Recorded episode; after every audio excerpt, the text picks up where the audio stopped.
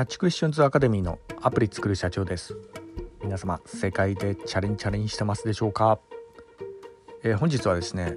えー投資情報は加担それとも枯渇？というようなところでお話の方をさせていただきたいと思います、えー、私のこちらの番組ではですね主にあの iPhone アプリを世界で売るための戦略というような、えー、ところで、えー、ビジネスに関するお話の方をさせていただいております。でたまにですねこんな感じであの投資に関するえー、お話とかもあのさせていただくところが、まあ、最近のスタイルでもあるんですけど、まあ、今回はですね、えーまあ、今こう巷にこう出回ってる、まあ、投資情報っていうのはあの、えー、肩なのかそれとも枯渇しているのか、えー、そこをこう改めてちょっと考えてみたいなというようなところで本日お話しさせていただきたいと思います、えー、なおですね、えー、私のこちらの番組はあの主に YouTube で配信させていただいておりますが YouTube の方はですね iPhone アプリの作り方えそれからラズベリーパイによるリモートサーバーの構築方法それから最近ハマってます、えー、仮想通貨のマイニングですね。こちらの M1Mac mini で頑張っていろいろやってるようなところなんですけど、まあ、そういったね、えー、専門的なマニアックなお話好みっていうような方いらっしゃいましたらですね YouTube の説明欄の方から見ていただきますと、えー、番組リストの URL が貼ってありますんでねそちらから行っていただけると幸いです。ではですねえー、この投資情報についてのお話なんですが、まあ、あのかれこれ私はですね、まあえーまあ、5年ぐらいになるのかな、えー、まあまあ、日本株とかは結構投資はあの昔からしてたとこなんですなんですが日本株自体はですね10年前ぐらいからやってますかね。で、えー、米株の方が、えー、ここ最近あの5年ぐらいから、えー、ちょっとやってるっていうようなとこがあるんですけどまあその中でも主にあの IT 関連のね、えー、株を結構買ってたりするようなとこがあります。で、え、今現在なんですけどまあまあ、の IT バブルっていうかあの IT 株バブルみたいなそんな感じですよね。あの世界のこのマネーがこう溢れるようにこう今えー、すられてるような状態なんで、えそういったものがですね、えこうこういったあの投資先にこう流れてくるというようなところがあって、まあ、そういったあの背景からも最近あの仮想通貨のマイニングとかもやってるんですけどね、まあ、とにかく、えー、仮想通貨の、えーまあ、合計の時価総額に関しては、えー、2兆ドルというふうにこう言われてまして、えー、これをちょっと比較すると、えー、アップル単体のえー、時価総額と同じぐらいの規模になってるんですね。この仮想通貨市場が、まあ、すごいことですよね。アップルと同じぐらいのレベルになってるんです。なのでこれから、まあ、ここまでね膨れ上がるとやっぱあの国とかそういったのもこう動き出してあの、まあ、法的なあの整備とかもこう整えられてくるとよりこの市場が固まってくる可能性がこう出てきてるというようなところがあって、えー、まあ私もですねまあ、マイニングのみならずこれからの仮想通貨の方の投資もちょっと考えてみようかなとは思ってるところなんですけど入るタイミングですね、えー、ま、株と違って仮想通貨はのあのとにかくねあの下落する時がえげつなくこう落ちるんでね、まあ、そこの底値をね狙狙うために今からちょっと勉強してるようなとこなんですけどまだあの、えー、まあ、マイニングはやってますけど、お金自体はまだ投資はしてないようなところではあるんですけどね。まあそんな中でですねあの株に関する投資情報と、えー、仮想通貨に関する投資情報こちらをこう比較しながら、えーまあ、そのマインドについてちょっとお話の方させていただきたいと思います。まずはですね、まあ、そもそもですね、えー、株とかからのちょっと話させていただきますと、えーまあ、私自身もですねあの当初ね株の勉強し始めて投資しようと思った時のこう心境状況からこう、えー、お話しさせていただきますと、えー、やはりあの結構情報をかき集めまくって情報過多になってしまったりするようなとこがあるんですね。はい、で株に関してはものすごいこう情報が溢れ返るようなとこがあります。それは10年前からそうなんですけど、えー、まあ、インターネットとかあの普及して、まあ、もういろいろな情報が見れるような、えー、そんなような時代にこうなっておりますからね、まあ、そういった中で情報をかき集めてしまって、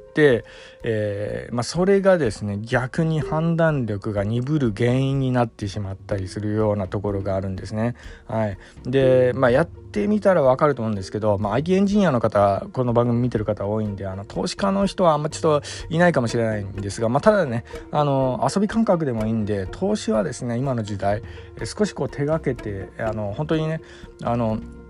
余裕資金で、えー、まあ、ちょっと入れてみるとかそういうのはあの知ってった方がいいんじゃないかなと思いますね。あのお金の選択肢っていうのものを結構増やしておいた方が今の時代に合ってんじゃないかなというような感じで思ったりもしますけど、まあ、ただですねマインドはね取られやすいんですよ。株入れ込みすぎるとですね、えー、そちらがちょっと気になってしまってプログラミングとかそういうのがこう書けなくなってしまったりするようなところがあるんですね。だからこの辺もずっとねあの心のあの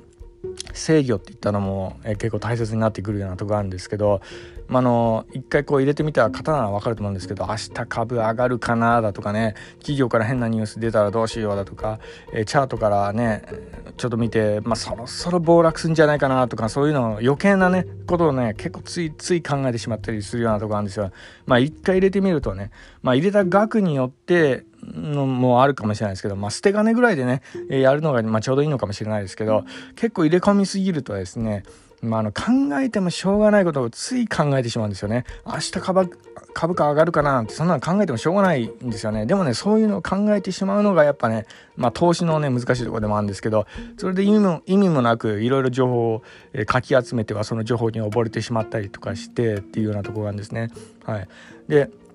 まあ、あの投資、まあ、これ全般的に言えるようなとこがあるんですけど、えー、まあ、自分でねコントロールできないものに関してはやっぱあの感知しないっていうような姿勢ですね。これが結構大事ですね。だからあのよくあの株とかでこう長期でこういっぱい勝てる人っていうのは結構ほったらかしにできるぐらいの心の余裕がある人だったりするんですよね。そんなにこう情報をかき集めずにほどほどにしてっていうようなところありますね。すいません。ちょっと咳が出てしまいました、ね。ちょっと乾燥してる最近乾燥してきましたかね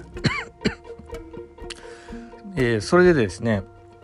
えー、自分でコントロールできできないものは、えー、まあ、特にねストレスを感じてしまうようなところがあるんでここまず気をつけてくださいっていうようなところがまず株に関しての情報のお話でした。で一方ですねもう一つ気をつけなければいけないのはですね、えー、これはもう仮想通貨の話にもなってくるんですけど、えー、情報が枯渇してるタイプの,、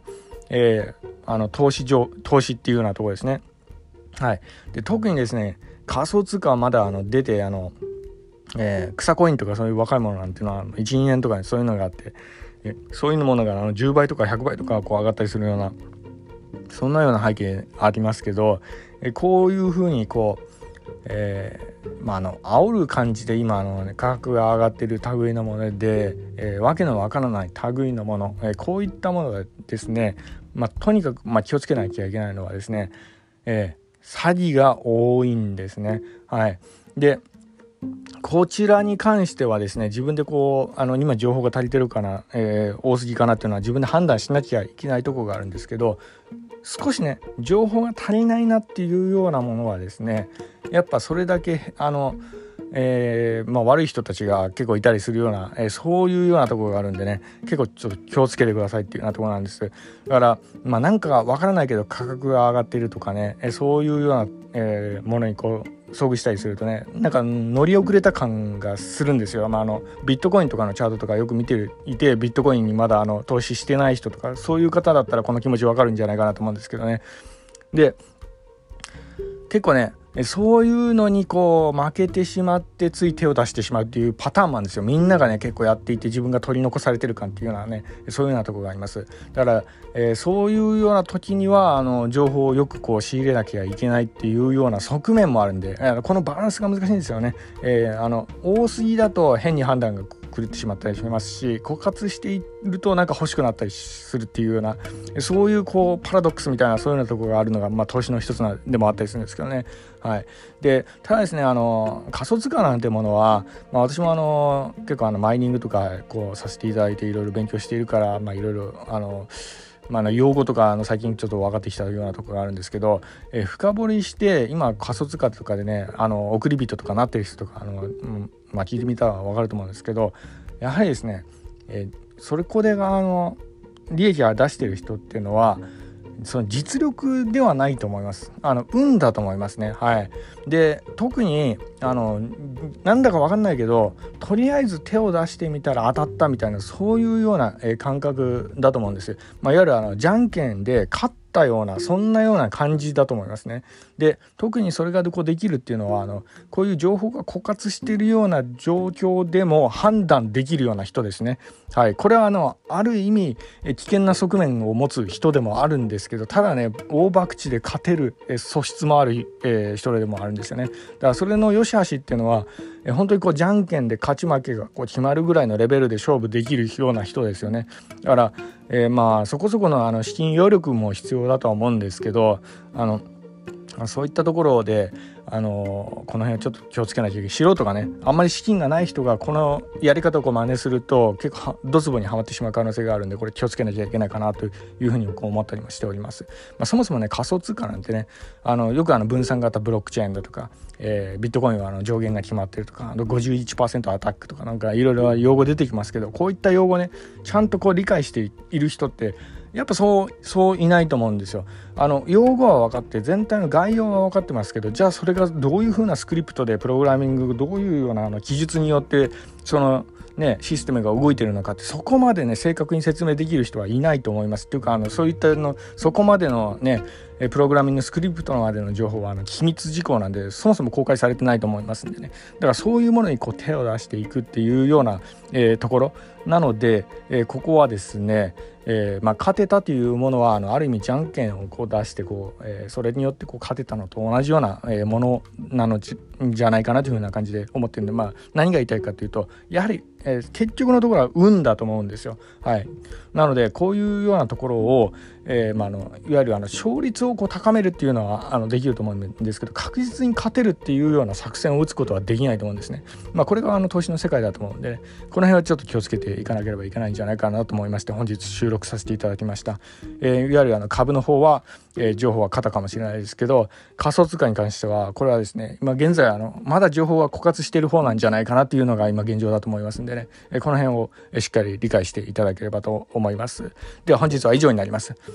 え、最後にいつもと同じ言葉で締めさせていただきたいと思います。IT エンジニアに栄光あれ。